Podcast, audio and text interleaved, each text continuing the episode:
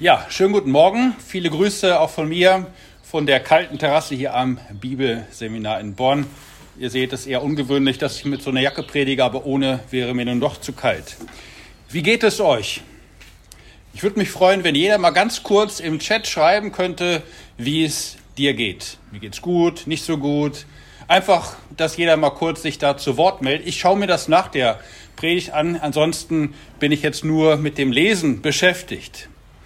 Es gibt Menschen, die sagen, mir geht es gut, ich bin guten Mutes. Warum sind wir guten Mutes? Und da gibt es ganz unterschiedliche Erklärungen dafür. Ich bin guten Mutes, weil mir nichts passieren wird. Viele junge Menschen haben diese Einstellung. Ihr seid jung und wahrscheinlich sind einige von euch genau in dieser Situation, dass sie sagen, mir wird schon nichts passieren. Das ist der Optimismus der Jugend. Oder ist es die Torheit der Jugend? So gibt es Jugendliche, die feiern trotz allen verboten Corona-Partys. Es gibt Jugendliche, die spielen gerne Szenen aus Fast and Furious nach und wundern sich, wenn sie am Ende im Krankenhaus landen. Es gibt Jugendliche, die gehen auf Missionseinsätze, die am Ende mehr Schaden anrichten, als dass sie Nutzen bringen. Viele junge Menschen denken, mir passiert nichts. Ich bin jung. Ich bin guten Mutes, weil bisher immer alles gut ging. Das ist der Optimismus der Älteren, also meiner Generation. Es wird schon alles gut gehen, weil bisher hat auch alles im Großen Ganzen geklappt. Warum soll jetzt etwas schiefgehen? Ich habe schon ganz andere Dinge durchgemacht. Ich bin guten Mutes und so gibt es Christen weltweit, die trotz Verboten sich zu Gottesdiensten treffen und sogar das Abendmahl einnehmen. Ist das optimistisch? Ist das töricht? Ist das fromm? Ich bin guten Mutes, weil das sowieso alles nicht stimmt, was ich höre. Ich habe meine eigene Sichtweise. Ich weiß schon, warum Dinge laufen und deshalb, weil ich in der Lage bin, etwas zu beurteilen, kann ich guten Mutes sein. Und so gibt es viele Erklärungen. Das Gefühl, weshalb sich jemand gut fühlt oder schlecht fühlt, ist sehr subjektiv. Da kommt eine Menge zusammen, das kann stimmungsabhängig sein, aber auch beeinflusst von äußeren Umständen. Paulus schreibt, darum bin ich guten Mutes in Schwachheit, in Misshandlungen, in Nöten, in Verfolgung, in Ängsten, um Christi willen. Denn wenn ich schwach bin, so bin ich stark. Wir hören hier vom Apostel Paulus, dass er guten Mutes ist, trotz, trotz widriger Umstände. Und so zählt er auf. Er ist guten Mutes in Schwachheit. Das heißt, selbst wenn du, wie Paulus, an Leistungsgrenzen kommst, selbst wenn du merkst, dass deine eigene Kraft nicht ausreicht, um sich mit den Anforderungen auseinanderzusetzen, selbst wenn du leiden musst. Und in diesem Fall hat Paulus viel durchgemacht, er zählt das ja in einem seiner Briefe auf, in Nöten, aber auch in Verfolgung und Ängsten. Dann kannst du guten Mutes sein. Warum?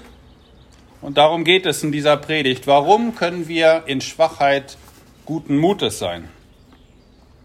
Dass wir in Schwachheit stark sein können. Und so möchte ich diese beiden Verse noch einmal lesen aus dem zweiten Korintherbrief, Kapitel 12, die Verse 9 und 10. Den Vers 10 habt ihr ja bereits gehört. Und er hat zu mir gesagt, lass dir an meiner Gnade genügen, denn meine Kraft vollendet sich in der Schwachheit. Darum will ich mich am allerliebsten rühmen meiner Schwachheit, auf dass die Kraft Christi bei mir wohne. Darum bin ich guten Mutes in Schwachheit, in Misshandlung, in Nöten, in Verfolgung und in Ängsten. Um Christi willen, denn wenn ich schwach bin, so bin ich stark. Diese Verse sind mir vor einiger Zeit in der persönlichen Stillzeit einmal sehr wichtig geworden. Das sind jetzt schon, ich denke, fast zwei Jahre her. Genau weiß ich das gar nicht mehr. Und Gott hat mich ermutigt durch diese Verse und er hat es auch geschenkt, dass er mir persönlich auch geholfen hat und diese Verheißung auch erfüllt hat. Dazu später mehr. Ganz kurz möchte ich nur auf den Kontext eingehen, in dem diese Verse sich befinden. Paulus schreibt hier als jemand, der erleben musste, dass seine Gebete nicht erhört wurden. Er hatte mit wahrscheinlich körperlichen Problemen zu tun. Er hat es beschrieben als der Engel Satans, als Pfahl im Fleisch, der ihm das Leben zu schaffen gemacht hat.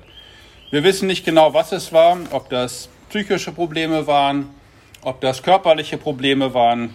Ich selber finde Folgenerklärung am einleuchtendsten, dass Paulus Probleme mit den Augen hatte. Dass er eigentlich eine Brille gebraucht hätte, die es damals aber nicht gab. Das können wir daraus schließen, dass er manche Briefe so unterschreibt, und das schreibe ich mit meinen eigenen Worten, seht die Schrift an. Das heißt, er hat wahrscheinlich sehr groß geschrieben, damit er überhaupt seine eigene Schrift lesen konnte. Nun überlegt mal, der große Theologe, der so viel geschrieben hat, konnte wahrscheinlich kaum noch gut lesen und auch gar nicht leicht schreiben. Das ist in der Tat eine große Herausforderung, eine Schwäche. Aber letztendlich ist das natürlich eine, eine Auslegung. Möglicherweise war es auch etwas anderes. Warum hatte er diese Schwäche? Auch darauf gibt es eine Antwort. Paulus selber hatte nach seiner Berufung eine Vision gehabt und er kann selber gar nicht genau sagen, hat er diese Vision äh, nur erlebt als Vision oder hat er sie auch körperlich erlebt? Und zwar ist er ins Paradies, in den dritten Himmel entrückt worden. Bevor wir anfangen, hier irgendwelche Geheimlehren äh, uns zurechtzulegen, ist die Erklärung vieler Kommentatoren sehr einleuchtend, dass man eben sagt, der erste Himmel ist die Luft, in der die Vögel fliegen. Der zweite Himmel ist das Universum, die Sterne. Und der dritte Himmel ist die unsichtbare Welt. Es gibt natürlich andere Religionen, da haben wir noch mehr Himmel im Islam, äh, haben wir auch verschiedene Stufen. Äh, Jesus ist einer höheren Stufe als Mohammed zum Beispiel, aber das sei nur am Rande hier erwähnt.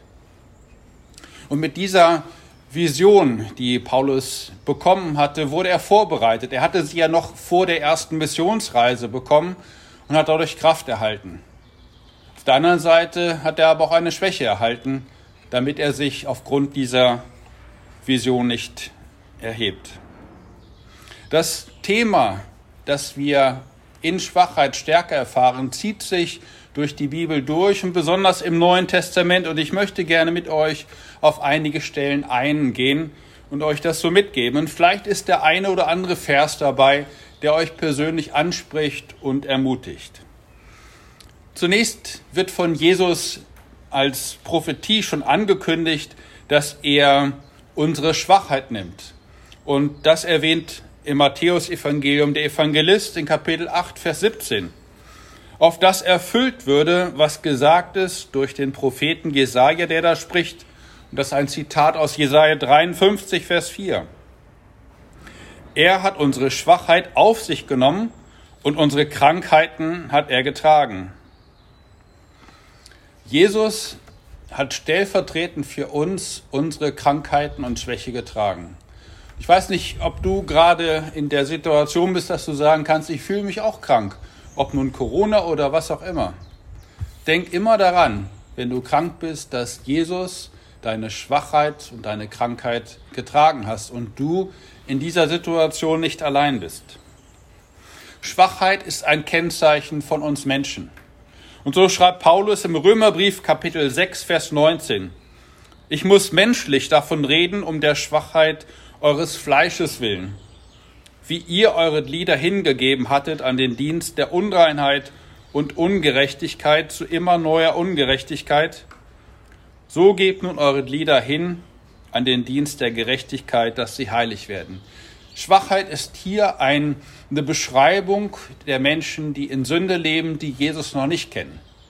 Und äh, da kennen wir ja diese Redewendung, ich bin schwach geworden. Ja, sei es, dass man wieder zum Kühlschrank gegangen ist, auch wenn man sich das eigentlich verboten hatte. Oder die Schokolade gegessen hat, die man eigentlich nicht essen wollte. Oder auch in anderer Hinsicht, dass man sich etwas vorgenommen hat, aber es nicht umsetzen konnte. Der Geist ist willig, aber das Fleisch ist schwach. Das ist eine Redewendung, die das beschreibt. Und wir merken, dass wir also aus eigener Kraft äh, das gar nicht überwinden können, sondern als Menschen sind wir begrenzt. Eine weitere Textstelle, die aufzeigt, wie Gott uns hilft, in unserer Schwachheit und mit unserer Schwachheit umzugehen. Aus dem Römerbrief Kapitel 8, Vers 26. Desgleichen hilft auch der Geist unserer Schwachheit auf. Denn wir wissen nicht, was wir beten sollen, wie es sich gebührt, sondern der Geist selbst tritt für uns ein mit unaussprechlichem Seufzen. Manchmal haben wir das Gefühl, dass wahrscheinlich in Situationen, in denen es uns nicht gut geht, gar keiner für uns betet. Weil erstens keiner weiß, wie es uns geht und zweitens wahrscheinlich gar nicht so viele auch da in Frage kommen würden, dass sie für uns beten. Es kann sein, dass du zu diesen Menschen gehörst, für die wahrscheinlich konkret keiner betet. Das könnte sein. Vielleicht allgemein. Es gibt viele Menschen, die für das BSB und für die Studierenden im Allgemeinen beten, aber für dich persönlich und dann ist es gut zu wissen, dass jemand da ist, der für dich betet, und zwar Gott selber. Der Heilige Geist betet für dich. Auch Jesus betet für dich. Auch das wird in dem hohen priesterlichen Gebet deutlich. Gott betet für dich. Vergiss das nicht. Egal wie es dir geht, aber jemand tritt für dich im Gebet ein. Und manchmal legt auch Gott das anderen aufs Herz, dass sie auf einmal den Eindruck haben, ich muss für die oder ich möchte für diese Person beten. Ich habe erst letzte Woche von einem Freund äh, eine E-Mail erhalten, dass jemand den Eindruck hatte, sich bei seiner Schwester zu melden, die vom Glauben sich entfernt hatte und dann äh, darauf gewartet hatte, dass diese Person sich endlich mal wieder meldet. Und er hatte mehrmals an diesem Tag oder diese Person den Eindruck, ich sollte mich melden und hat diese Person abends die Schwester angerufen und sie konnten über den Glauben reden. Gott wirkt auch durch andere Personen. Ich möchte gerne noch weitere Bibelstellen uns nennen, die uns helfen zu verstehen, wie Gott uns unserer Schwachheit helfen möchte. Wir sind in der Passionszeit und das ist die Zeit, in der wir uns auf das vorbereiten, was Jesus für uns getan hatte und wir lernen Gott in, der in dieser Passionszeit in einer Art und Weise kennen, wie wir das gar nicht so richtig verstehen können. Und so heißt es im ersten Korintherbrief, Kapitel 1, Vers 25. Denn die göttliche Torheit ist weiser, als die Menschen sind. Und die göttliche Schwachheit ist stärker, als die Menschen sind. Das, was Jesus getan hat, gilt für Menschen als Schwäche. Und so kann zum Beispiel, um das wieder zu erwähnen, diese Religion des Islam, der Islam gar nicht annehmen, dass der Prophet Gottes, Isa, also Jesus, am Kreuz wirklich gestorben ist. Als Prophet hätte er nicht sterben dürfen und so wird einfach behauptet, er ist gar nicht am Kreuz gestorben, sondern rechtzeitig hat er das Kreuz verlassen. Das ist aber nicht die Aussage der Bibel. Jesus, der Sohn Gottes, ist wirklich gestorben, hat sich hingegeben für uns.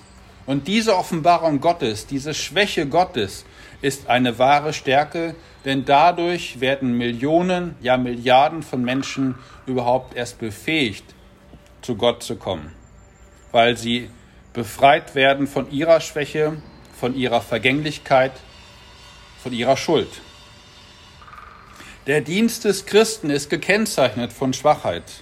1. Korinther 2, Vers 3, und ich war bei euch in Schwachheit, und in Furcht und mit großem Zittern. Oder Galater 4:13, ihr wisst doch, dass ich euch zuvor in Schwachheit des Leibes das Evangelium gepredigt habe. Das gehört zu uns dazu, dass wir wissen, dass wir nicht aus eigener Kraft, aus eigener Stärke Gott dienen, sondern eine Begrenzung haben und in dieser Begrenzung erleben können, wie Gott uns hilft. Wenn wir Gott um Stärke beten, sei es in Krankheit, in besonderen Anfechtungen, dann erfahren wir in der Tat Siege, dass es besser geht. Aber letztendlich sind das alles nur Etappensiege. Am Ende, so ist der Eindruck, siegt doch der Tod. Sterben müssen wir alle. Das heißt, selbst wenn du jetzt eine Gebetserhörung erfährst und nicht krank wirst oder wieder gesund wirst, sterben werden wir alle. Aber hat der Tod tatsächlich den endgültigen Sieg? Und so schreibt Paulus im ersten Korintherbrief, Kapitel 15, Vers 43. Es wird gesät in Niedrigkeit und wird auferstehen in Herrlichkeit. Es wird gesät in Schwachheit und wird auferstehen in Kraft. Das Leben in Schwachheit geht irgendwann zu Ende, aber es wird nicht für immer zu Ende sein, weil wir in Christus auferstehen werden und dann einen verherrlichten Leib haben, einen verherrlichten Körper und mit Jesus die Ewigkeit verbringen dürfen. Und das ist ein Grund, sich zu freuen, ein Grund, guten Mutes zu sein. Nicht, weil wir hier unbeschadet durchs Leben kommen, sondern weil wir eine Perspektive der Ewigkeit haben. Und so sagt Paulus, mir fliegt hier gerade mal ein Manuskript weg, denn jetzt kommt zu der Kälte auch noch der Wind. Das heißt, es wird noch kühler. Aber bleibt bei mir, betet für mich, dass wir hier das alles gut zu Ende bekommen. Wir rühmen uns als Christen. Warum? So schreibt Paulus im zweiten Korintherbrief, Kapitel 11, Vers 30. Wenn ich mich denn rühmen soll, so will ich mich meiner Schwachheit rühmen. Oder für denselben will ich mich rühmen, für mich selbst, aber will ich mich nicht rühmen, außer meiner Schwachheit. Rühmt Gott für eure Schwachheit. Ich könnte noch einige weitere Textstellen nennen, aber ich möchte gerne mit einem persönlichen Bericht diese Andacht enden, beziehungsweise meinen Beitrag in dieser Andacht. So wie ich erfahren durfte, wie Gott hilft in Schwachheit. Und zwar möchte ich gerne von meinem Vater erzählen und mit einem Gedicht beginnen, das er selber geschrieben hat. Sei tapfer, Seele, lass dankbar los was du erlebt und was dich hält. Von Schuld bist du befreit. Du darfst dich hier schon freuen, der einst vereint zu sein mit Menschen, die wir lieben. Im Vaterhaus bei Gott in seiner neuen Welt. Werner Schulze, 3. Januar 2018. Diese Zeilen verfasste mein Vater nur wenige Wochen bevor er sich auf einen langen Weg der Schwachheit, der Krankheit und des Leidens begeben musste. Das ist ein Weg, den keiner freiwillig einschlägt, aber er gehört zum Leben leider dazu. Und gerade ältere Menschen müssen diesen Weg gehen. Und auch hier nochmal, auch wenn ihr das vielleicht nicht mehr hören könnt, die Rücksichtnahme, die in Zeiten von Corona erforderlich sind, sind deshalb erforderlich, um unsere Alten zu schützen. Ich bin dankbar, dass mein Vater das hier nicht mehr erleben muss. Mein Vater hatte, nachdem er diese Zeilen geschrieben hatte, vier Monate lang im Krankenhaus gelegt, gelegt und es gab viele Male, wo nicht sicher war, ob er lebend wieder das Krankenhaus verlassen kann bin in der Zeit häufig in den Raum Hannover gefahren, vom BSB aus oder von zu Hause. Und jedes Mal, wenn wir uns verabschiedet haben, habe ich gedacht, das war der letzte Abschied. Er war so krank, dass er äh, teilweise auch keine Reaktion mehr zeigte auf Antibiotika. Er hatte eine Erkrankung des Herzens, eine Erkrankung der Lunge, eine Erkrankung der inneren Organe, eine Erkrankung des Blutes, eine Entzündung die, oder eine Infektion, die so schlimm war, dass äh, von vier der bekannten Antibiotika drei nicht mehr gewirkt haben. Er hatte selber gebetet, als Angehörige haben wir gebetet, aber es war ein sehr schwerer Weg. Und dann sind meine Frau und ich nach Amerika geflogen, als er im Krankenhaus war, mit schweren Herzens, weil ich arbeiten musste als Dozent.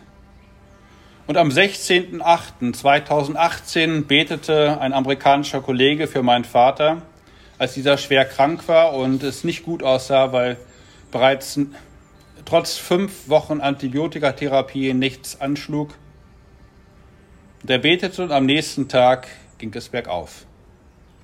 Ab dem 17.8. ging es bergauf und einige Tage oder anderthalb Wochen später konnte er sogar das Krankenhaus verlassen, in ein Pflegeheim gehen und hatte noch eine gute Zeit. Es gab Auf und Abs und irgendwann ging es nur noch bergab. Und das ist so im Leben, es geht nicht immer nur bergauf, es geht irgendwann auch bergab. Und irgendwann ist der Punkt gekommen, wo wir uns verabschieden möchten, aber vielleicht nicht können. Und so hatte er Sehnsucht auch gehabt zu gehen. Und am 26.11.2019 beteten hier meine Kollegen in Bonn für meinen Vater, nachdem sie mich um Erlaubnis gefragt haben, dass mein Vater gehen darf. Am selben, einen Tag später, am Nachmittag, legte seine Chorleiterin, die auch im Altenheim war, meinen Vater in Jesu Hände und er starb wenig später am Abend des 27.11. in seinem Zimmer nach langer Krankheit, aber nach einem kurzen Todeskampf. Es war der gleiche Tag, an dem auch seine Mutter starb, zu der er eine sehr enge Bindung hatte, weil sein Vater im Krieg gefallen war. Nun durfte mein Vater seine Frau nach acht Jahren, seine Mutter nach 31 Jahren und seinen Vater nach fast 78 Jahren Wiedersehen bei Gott. Er durfte Gott von Angesicht zu Angesicht sehen. Und Gott hat mir eine kurze Vision geschenkt, die mir deutlich gemacht hatte, er ist da, er ist angekommen. Es hat mir Mut gegeben in meiner Schwachheit, der Trauer und der Krankheit. Ich bin guten Mutes, nicht weil ich ein Berufsoptimist bin oder ein Ignorant, oder weil ich bisher viel erfahren durfte. Ich bin guten Mutes, weil ich auf der Seite von Jesus Christus bin und weil Gott auf meiner Seite ist und weil er gesagt hat, lass dir an meiner Gnade genügen, denn meine Kraft vollendet sich in der Schwachheit. Darum will ich mich am allerliebsten rühmen meiner Schwachheit, auf dass die Kraft Christi bei mir wohne.